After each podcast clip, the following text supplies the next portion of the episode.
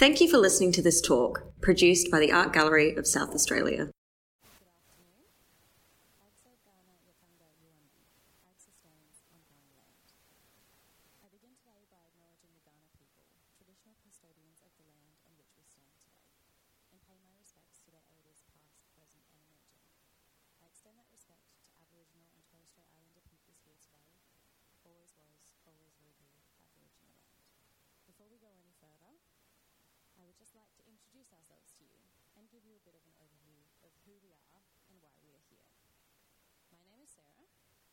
This is Sophie, and we are members of the Vanguard here at AGSA. What, you may ask, is a Vanguard? In a sentence, according to the AGSA website, Vanguards are a volunteer collective of changemakers and great conversationalists. Essentially, we started out as a brand new program run by AGSA at the beginning of this year, consisting of a 12 week program for participants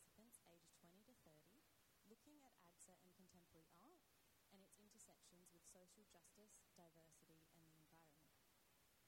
24 of us completed this journey at the end of May, and the program has now transformed into us sharing ideas and knowledge of art with the general public and touring on topics and areas of interest that speak to us.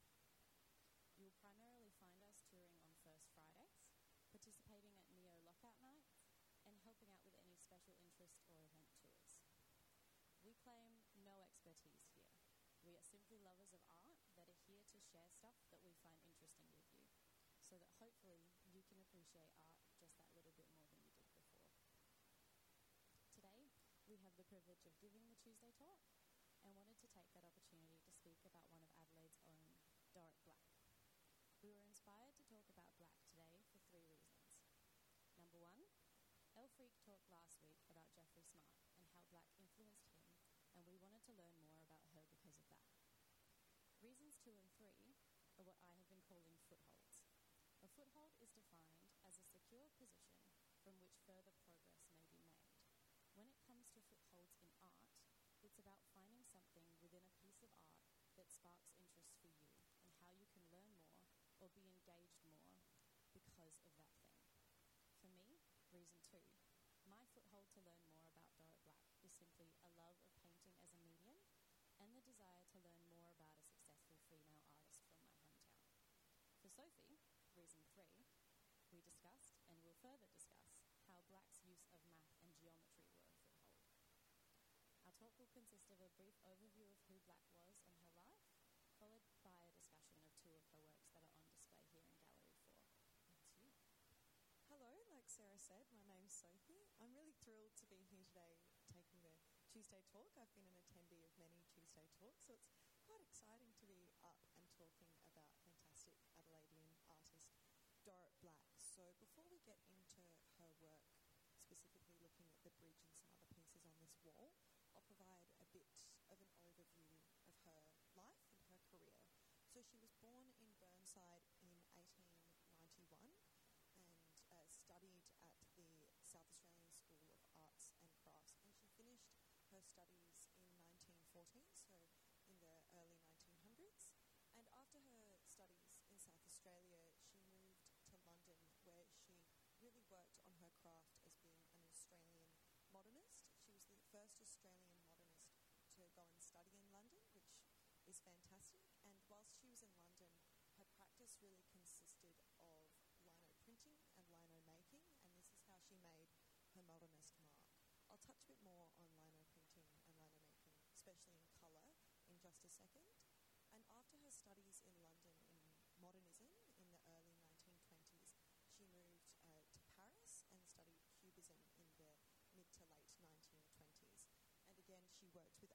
like Andre Lhote, who's featured up here, so a delightful pairing between the two.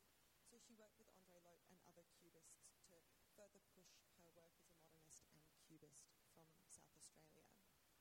She moved back to Australia in 1929, and instead of moving back home to Adelaide, she moved to Sydney, which is where she opened up the Modern Art School in Sydney. She was the first woman to own a modernist gallery space in Australia steam. And it really set up, it was a really well established school, it was very well respected in terms of modernism. It was in, I think it was, let me triple check, 1931, 1933, she moved back to Adelaide. So she was established that school for a couple of years in Sydney and then moved back to Adelaide, where she continued this modernist and cubist legacy, and especially through teaching at the South Australian.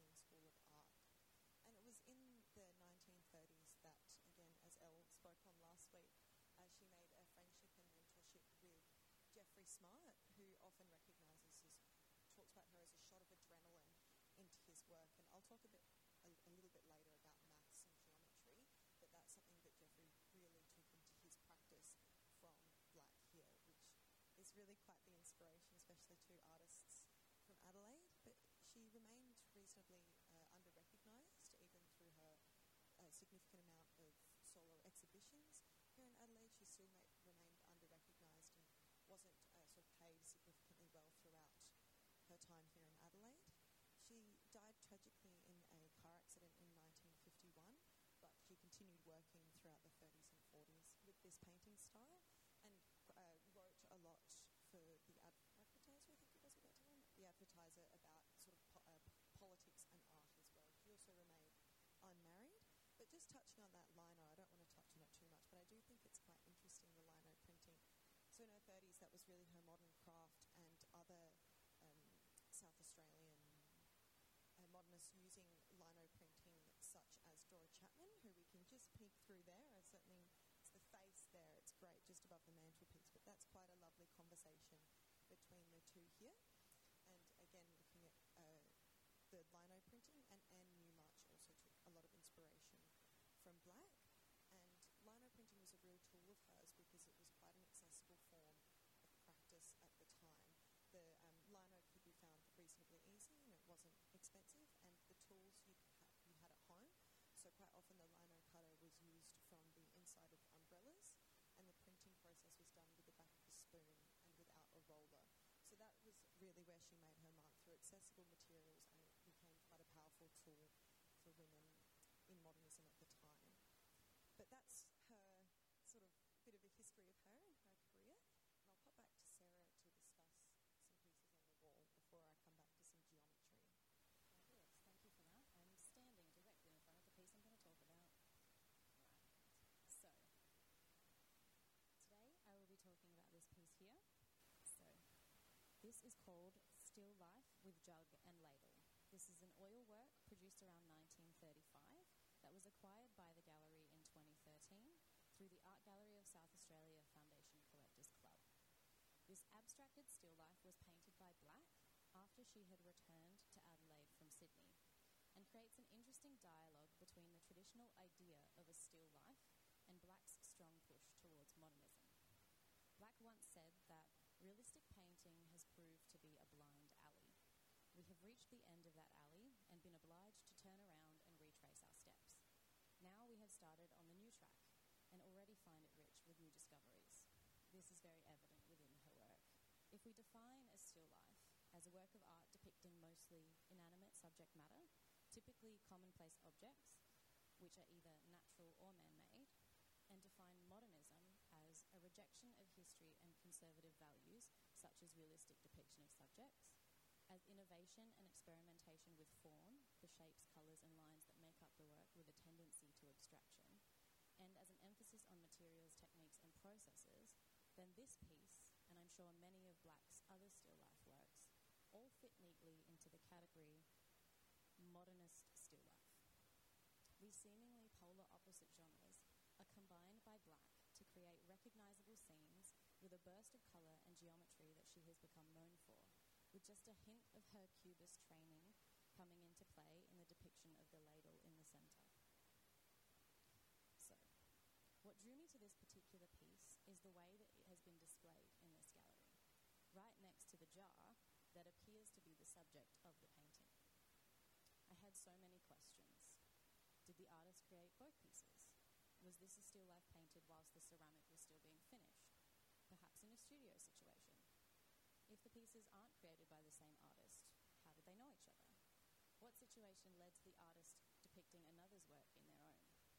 After doing a bit of research, I now have some of these answers.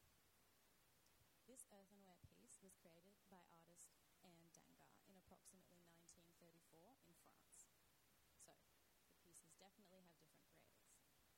Dangar's ceramic was created earlier than Black's painting and on a completely different continent, so we can assume that it wasn't just the case of two creators creating in the same place at the same time. So, did Dangar and Black know each other? If so, how? These are questions that really gave me my foothold into this painting. So the answer is a big solid yes. Black and Dangar did know each other. Actually, pretty much all of the artists on this wall, the paintings, they all knew each other. And three women represented more than anyone else on this wall. So we have Dorrit Black, Anne Dangar, and Grace Crowley. They were not only Australian artists passionate about modernism, but good friends that travelled and studied together. Black, Dangar, and Crowley met in Sydney around 1914 15 while studying under Ashton, Julian Ashton, at the Sydney Art School. All three became fascinated with modern art, developments in Europe, and resolved to pursue further study abroad. Crowley and Dangar arrived in Paris in 1926 to study under Andre Lhote, which we already talked about, and during the summer of 1928, Dangar, Crowley, and Black all attended Lhote's summer school in the southern hilltop village of Mirmande, which you can see in that painting there. They were also profoundly influenced by Lhote's compatriot and rival Albert Gleizes, who drew on the iconography of ancient cultures, including Romanesque and Celtic styles, as well as Cubism in his work. These three female artists learned and created together in their formative years and kept in contact over the years by writing letters in which they shared their artistic ideas. They even assisted each other when they were struggling financially. Knowing this now, this wall behind me in the gallery holds so much more meaning for me. Represented here are strong, independent, supportive female artists that were pushing forward and making waves with their art. This helps me personally to draw further connections between the pieces on the wall and keep looking for connections in their works to see how they may have influenced each other, not just artistically, but personally as well. I still can't answer all of the questions that I have about how Black ended up painting a representation of one of Dangar's pieces, but that doesn't have to be a bad thing. Maybe it was a gift. Maybe Dangar made multiples. Maybe Dangar was visiting Black. Maybe Black painted it from memory. Sometimes not knowing makes it even more fascinating. Thank you. So, as Sarah has discussed, we've talked about footholds today, what really draws us into a work. So, I am a huge maths nerd. I'm an engineer, which sort of means that you're a maths nerd. And the geometry and maths involved in this painting has really drawn me to it, as it does with a lot of smarts work.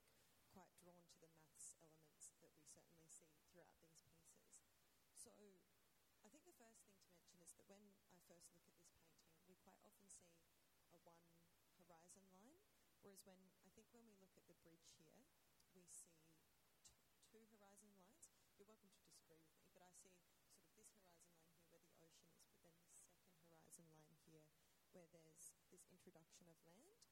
So we're immediately breaking this up into of the golden rule of thirds.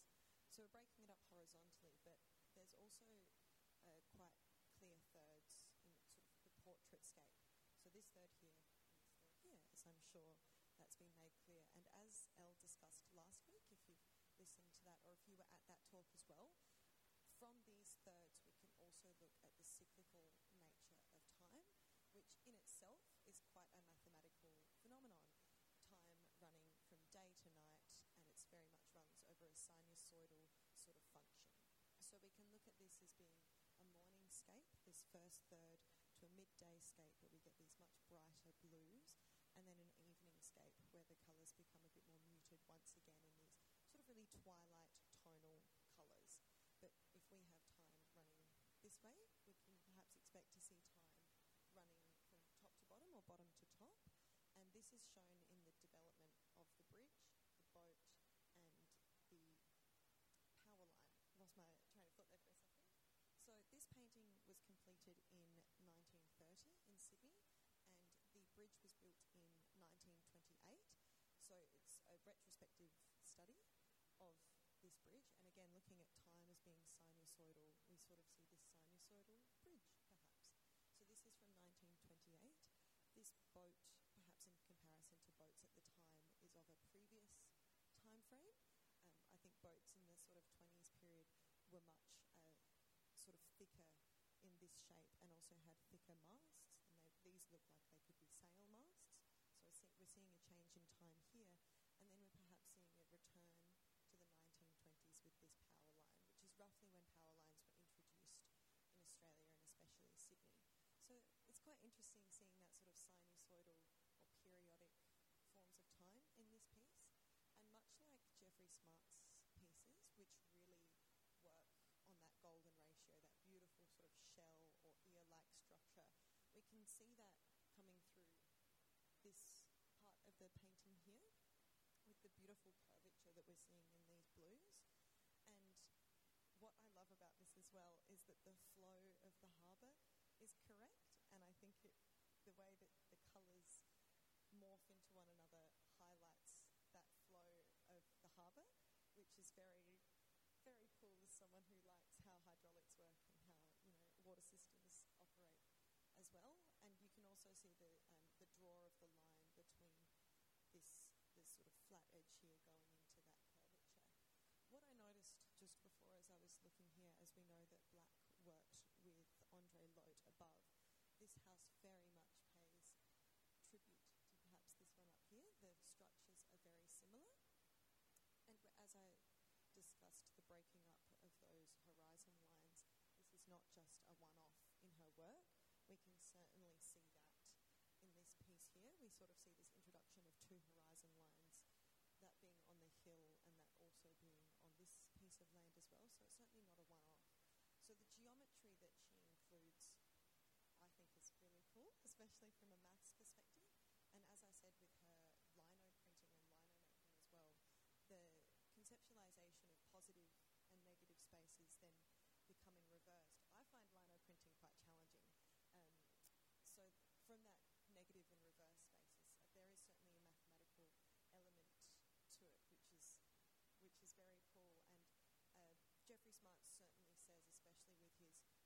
seguito